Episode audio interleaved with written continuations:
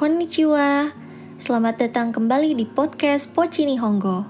Di episode tiga ini, aku mau ngebahas bunpo yang dasar lagi nih, yaitu kalimat positif lampau.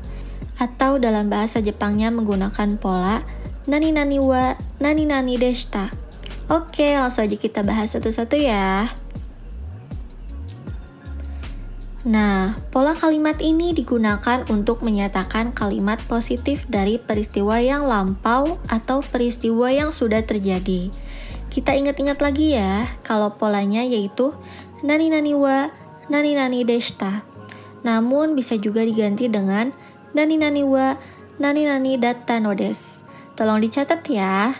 Aku kasih contoh langsung aja, oke, biar teman-teman paham. Nah, contoh yang pertama yaitu kesa wa hima deshita. Artinya, tadi pagi sih saya senggang.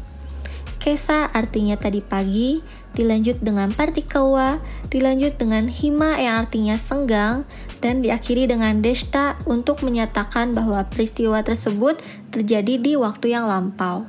Jadi, kesa wa hima deshita.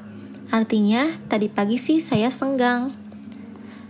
Oke, sekarang kita lanjut ke contoh yang lain yaitu kono machi wa shizuka datta no desu. Artinya, kota ini dulunya sih tenang. Kono machi artinya kota ini, dilanjut dengan partikel wa, dilanjut dengan shizuka yang artinya tenang, dan diakhiri dengan datta no desu untuk menyatakan bahwa peristiwa tersebut sudah terjadi di waktu yang lampau. Jadi, kono machi wa shizuka datta no desu. Artinya, kota ini dulunya sih tenang. Oke, semoga teman-teman udah lebih paham ya.